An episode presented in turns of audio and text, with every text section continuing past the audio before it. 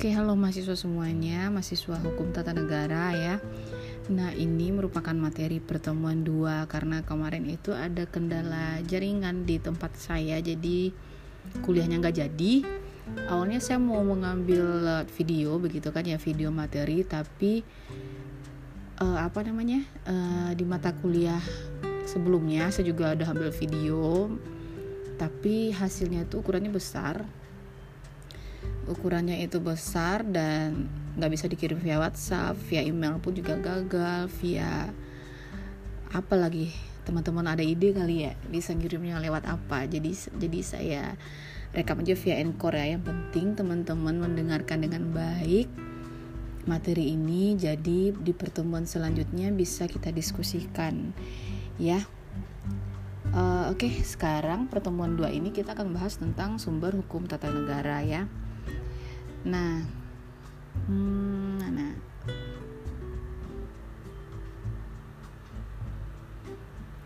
Pada pertemuan satu kemarin kan kita sudah membahas tentang pengertian hukum tata negara kan ya. Uh, ada kemarin beberapa mahasiswa yang hadir. Sebentar saya lihat dulu absennya. Ada Arianto Hilmi, ada Andre Setiawan, ada Rizwan Raden dan Rizan Zikra. Nah, mungkin teman-teman ini uh, mendengarkan kalau uh, pertemuan sebelumnya itu kita membahas tentang pengertian hukum tata negara, objek kajian hukum tata negara, lalu apa lagi ya? Dan juga uh, apa saja keluarga-keluarga hukum tata negara ya, seperti hukum administrasi, hukum, uh, ilmu politik, ilmu negara dan lain-lain. Saya harap teman-teman yang datang pada pertemuan satu itu masih ingat ya apa yang kita pelajari pada pertemuan satu. Nah, sekarang pertemuan dua kita akan membahas tentang uh, sumber hukum tata negara dan juga asas-asas dalam hukum tata negara. Hmm, sebelum kita bahas tentang sumber hukum tata negara, kita harus tahu dulu apa itu sumber hukum, begitu kan ya. Nah, sumber hukum itu berbeda dengan dasar hukum, berbeda dengan landasan hukum atau payung hukum. Nah, dasar hukum ataupun landasan hukum adalah legal basis atau legal ground gitu ya. Nah, dasar hukum itu merupakan norma hukum yang mendasari suatu tindakan atau perbuatan hukum tertentu sehingga dapat dianggap sah atau dapat dibenarkan secara hukum. Itu pengertian dasar hukum.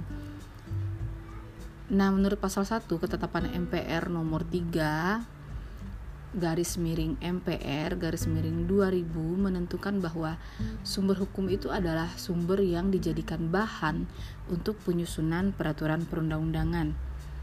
Nah, yang kedua, sumber hukum ini terdiri dari sumber hukum tertulis dan sumber hukum tidak tertulis. Yang ketiga, sumber hukum dasar nasional kita Indonesia yaitu Pancasila dan batang tubuh Undang-Undang Dasar 1945 pandangan Han, Hans Kelsen mengenai uh, sumber hukum gitu ya. Tapi sebelum kita masuk ke sini uh, apa namanya? mengenai pasal satu ketetapan MPR ini ya. Uh, mana tadi? Jika dikatakan uh, sumber hukum itu bahan untuk penyusunan peraturan perundang-undangan berarti perilaku masyarakat, kebutuhan masyarakat, dan nilai-nilai yang dianut oleh masyarakat itu juga dapat dijadikan sumber hukum. Karena kebutuhan masyarakat, perilaku masyarakat, dan nilai-nilai yang dianut oleh masyarakat itu merupakan bahan juga untuk penyusunan peraturan perundang-undangan begitu kan ya. Nah, uh, oke okay, kita lanjut ke pandangan Hans Kelsen mengenai sumber hukum. Ya pertama menurut Hans Kelsen mengenai sumber hukum itu ya pertama itu sebuah cara dalam membentuk hukum ya. Sumber hukum itu adalah cara dalam membentuk hukum yaitu pembentukan hukum negara dan kebiasaan. Yang kedua menurut menurut Hans Kelsen Hans Kelsen ini adalah seorang pakar hukum tapi lebih fokus kepada creating norm gitu ya eh, pembentukan norma Nah, yang kedua, menurut Hans Kelsen, pandangannya mengenai sumber hukum yaitu the reason of the validity of law. atau uh, menurut dia ini sumber hukum yang kedua ini dikaitkan dengan uh, semua norma yang lebih tinggi itu menjadi sumber bagi bagi norma yang lebih rendah. Hmm.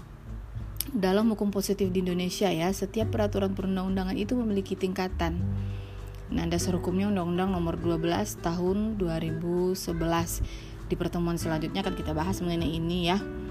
Nah, yang ketiga, sumber hukum juga dipakai untuk hal-hal yang bersifat non-yuridis, seperti norma moral, norma etika, prinsip-prinsip politik, ataupun pendapat para ahli itu juga bisa digunakan sebagai sumber hukum.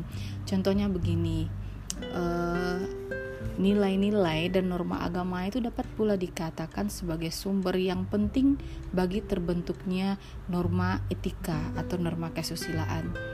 Dan sebaliknya, bukan sebaliknya sih. Dan selanjutnya, norma etika itu menjadi sumber juga bagi proses terbentuknya norma hukum yang dipositifkan menjadi peraturan perundang-undangan. Jadi norma hukum itu saya pernah menyebutnya bahwa norma hukum itu adalah kumpulan nilai-nilai moral karena norma hukum itu berisi norma-norma kesusilaan, norma-norma keagamaan dan juga kesopanan begitu ya. Nah, jadi dalam konteks ini pengertian sumber itu dapat dikatakan sebagai tempat dari mana sesuatu nilai atau norma itu berasal. Uh, Oke, selanjutnya sumber-sumber hukum tata negara. Tadi kita sudah membahas tentang uh, apa itu sumber hukum. Sekarang sekarang sumber hukum tata negara. Yang pertama yaitu sumber hukum tata negara itu ada nilai-nilai konstitusi yang tidak tertulis. Yang kedua, undang-undang dasar baik pembukaannya maupun pasal-pasal. Yang ketiga, peraturan perundang-undangan tertulis yang keempat jurisprudensi peradilan, yang kelima konvensi ketatanegaraan, yang keenam doktrin ilmu hukum yang telah menjadi ius communis opinion doctorum, yang ketujuh hukum internasional yang telah diratifikasi. Diratifikasi berarti sudah menjadi peraturan perundang-undangan nasional begitu ya atau telah berlaku sebagai hukum kebiasaan internasional. Nah, sumber hukum tata negara itu juga ada sumber hukum tata negara formil dan juga material. Apa itu sumber hukum tata negara formil? Yaitu sumber hukum yang dikenali dari bentuk formalnya, jadi dari bentuk oh, dokumennya begitu ya. Sumber norma hukum haruslah mempunyai bentuk hukum tertentu yang bersifat mengikat secara hukum. Nah, sumber hukum formal ini bisa berbentuk produk legislasi seperti undang-undang begitu dan juga berbentuk uh, produk regulasi seperti peraturan pemerintah atau peraturan presiden gitu ya bisa berbentuk perjanjian atau perikatan bisa berbentuk putusan hakim dan juga bentuk keputusan administras administratif atau best checking. Nah, selanjutnya sumber hukum tata negara material atau source of law in material sense yaitu sumber hukum yang dikenali dari isinya atau materinya atau nilai-nilai yang terkandung di dalam isinya. Contohnya begini, contohnya Pancasila itu sebagai sumber hukum tata negara formil jika, uh, jika Pancasila itu Pancasila itu kan ada dalam pembukaan Undang-Undang Dasar kan ya. Nah, Pancasila itu dalam pembukaan Undang-Undang Dasar ada sumber hukum tata negara formil. Nilai-nilai Pancasila itu adalah sumber hukum tata negara material. Saya harap teman-teman hafal ya Pancasila. Sedih sekali keterlaluan sekali kalau nggak hafal ya. Oke uh, saya akan jelaskan satu persatu mengenai uh, sumber hukum tata negara tadi. Uh, pertama tadi ada konstitusi tidak tertulis ya atau unwritten constitution yang juga termasuk pengertian grand norms atau norma dasar atau hukum dasar ya. Nah, yang kedua ada undang-undang dasar sebagai konstitusi tertulis. Undang-undang dasar ini bersih aturan dasar atau pokok-pokok ketatanegaraan. Yang ketiga ada peraturan perundang-undangan tertulis. Uh, nanti ada pada pasal 7 ayat 1 Undang-Undang Nomor 12 tahun 2011 di situ ada tata urutan peraturan perundang-undangan. Di situ ada di paling atas ada Undang-Undang Dasar 1945 sebagai hukum dasar tertinggi. Ada ketetapan MPR di bawahnya, di bawahnya lagi ada undang-undang atau Perpu, undang-undang garis miring Perpu maksudnya, sorry. Di bawahnya ada peraturan pemerintah, di bawahnya lagi ada peraturan presiden, dan uh, di bawahnya lagi ada peraturan daerah provinsi yang ketujuh ada peraturan daerah kabupaten garis miring uh, perda kota begitu ya hmm, nah yang selanjutnya jurisprudensi peradilan. Saya mau menjelaskan sih sebenarnya tentang peraturan perundang-undangan tertulis pada pasal 7 ayat 1 ini tapi di pertemuan 3 akan kita bahas lagi.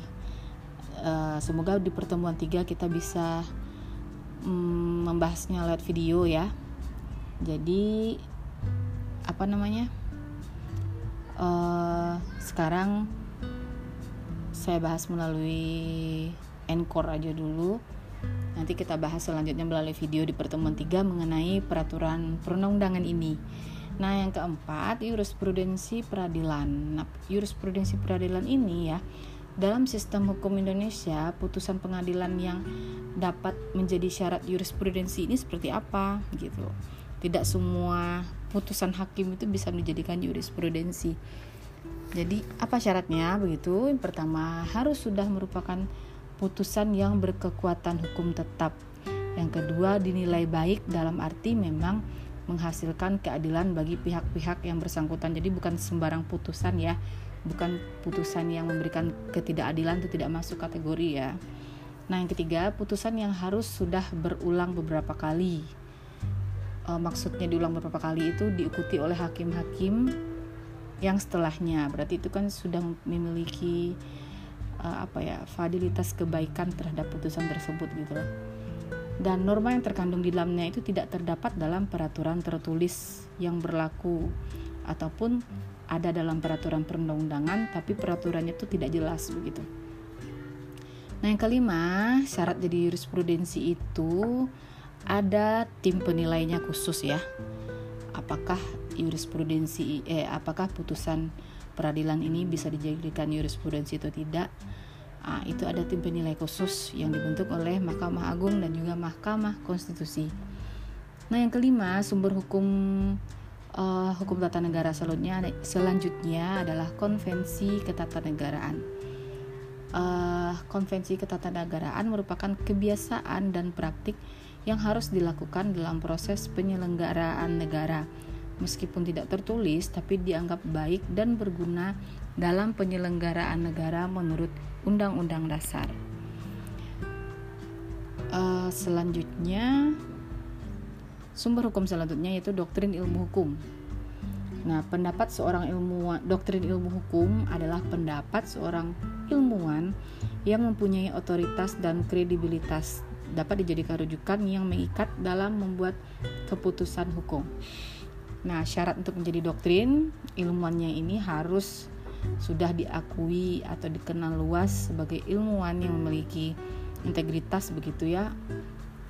Yang kedua, terhadap persoalan yang bersangkutan ini tidak ditemukan dalam peraturan tertulis sama seperti jurisprudensi tadi ya yang ketiga pendapat tersebut itu sudah di, diakui umum gitu dan ilmuwan lainnya. Jadi ilmuwan dan masyarakat pun setuju kalau pendapat itu bisa dijadikan sumber hukum.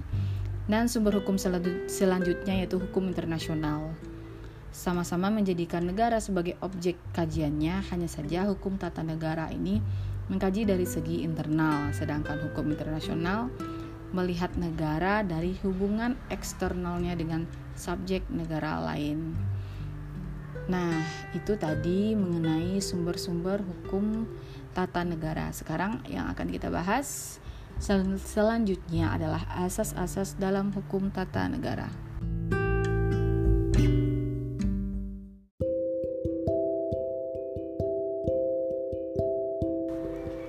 Oke, sekarang uh, kita masuk pada asas-asas hukum tata negara ya.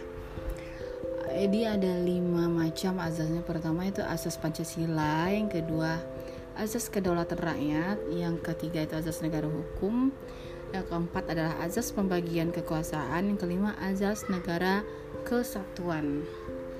Nah, maksud dari asas Pancasila sebagai azas hukum tata negara ya, khususnya itu hukum tata negara Indonesia, yaitu e, bangsa Indonesia itu telah menetapkan falsafah dasar negara itu adalah Pancasila ya, artinya itu setiap tindakan atau perbuatan baik tindakan pemerintah maupun e, perbuatan rakyat harus sesuai dengan ajaran Pancasila. Dan dalam bidang hukum pun Pancasila ini merupakan sumber hukum material seperti yang saya bilang tadi. Uh, sehingga setiap isi peraturan perundang-undangan itu tidak boleh bertentangan dengan sila-sila yang terkandung dalam uh, Pancasila begitu. Nah, yang kedua, azas hukum tata negara yaitu azas negara hukum. Ini ada pada pasal 1 ayat 3 bahwa Negara Indonesia adalah negara hukum ya, pasal 1 ayat 3 Undang-Undang Dasar 1945. Nah, dengan begitu semua pejabat atau alat-alat negara itu tidak akan bertindak sewenang-wenang dalam menjalankan kekuasaannya. Ingat pada pertemuan satu uh, bahwa hukum tata negara ini adalah hukum membahas tentang kekuasaan, pembatasan kekuasaan begitu kan ya. Nah, gunanya konstitusi, gunanya uh, apa namanya negara hukum ini adalah untuk membatasi kekuasaan tersebut melalui apa yaitu melalui peraturan perundang-undangan begitu ya Nah, yang ketiga azas kedaulatan rakyat dan ini juga ada pada pasal 1 ayat 2 Undang-Undang Dasar 1945. Kedaulatan itu kan artinya kekuasaan atau kewenangan yang tertinggi begitu kan dalam suatu wilayah. Nah, kedaulatan rakyat berarti kekuasaan itu ada di tangan rakyat. Nah, sehingga dalam pemerintah sehingga dalam pemerintah melaksanakan tugasnya harus sesuai dengan keinginan rakyat begitu. Nah, yang keempat, azas ke azas negara kesatuan. Pasal 1 ayat 1 Undang-Undang Dasar 1945 menyatakan bahwa negara Indonesia sebagai suatu negara kesatuan yang berbentuk republik Negara kesatuan adalah negara ke kekuasaan tertinggi atas semua urusan negara ada di tangan pemerintah pusat begitu ya. Walaupun kita juga mengenal adanya pemerintahan daerah. Hmm, yang kelima, uh, mana ini? Azas pembagian kekuasaan dalam checks and balances. Pengertian pembagian kekuasaan adalah berbeda-beda dari pemisahan kekuasaan ya. Pengertian pembagian kekuasaan berbeda dengan pemisahan kekuasaan. Pemisahan kekuasaan itu berarti bahwa kekuasaan negara itu terpisah-pisah dalam beberapa bagian secara mutlak. Jadi legislatif yang mengerjakan uh, masalah tentang pembentukan peraturan perundang-undangan, eksekutif ya melaksanakan pelaksanaannya terhadap peraturan perundang-undangan dan juga yudikatif yaitu uh, bidang yudisial begitu ya.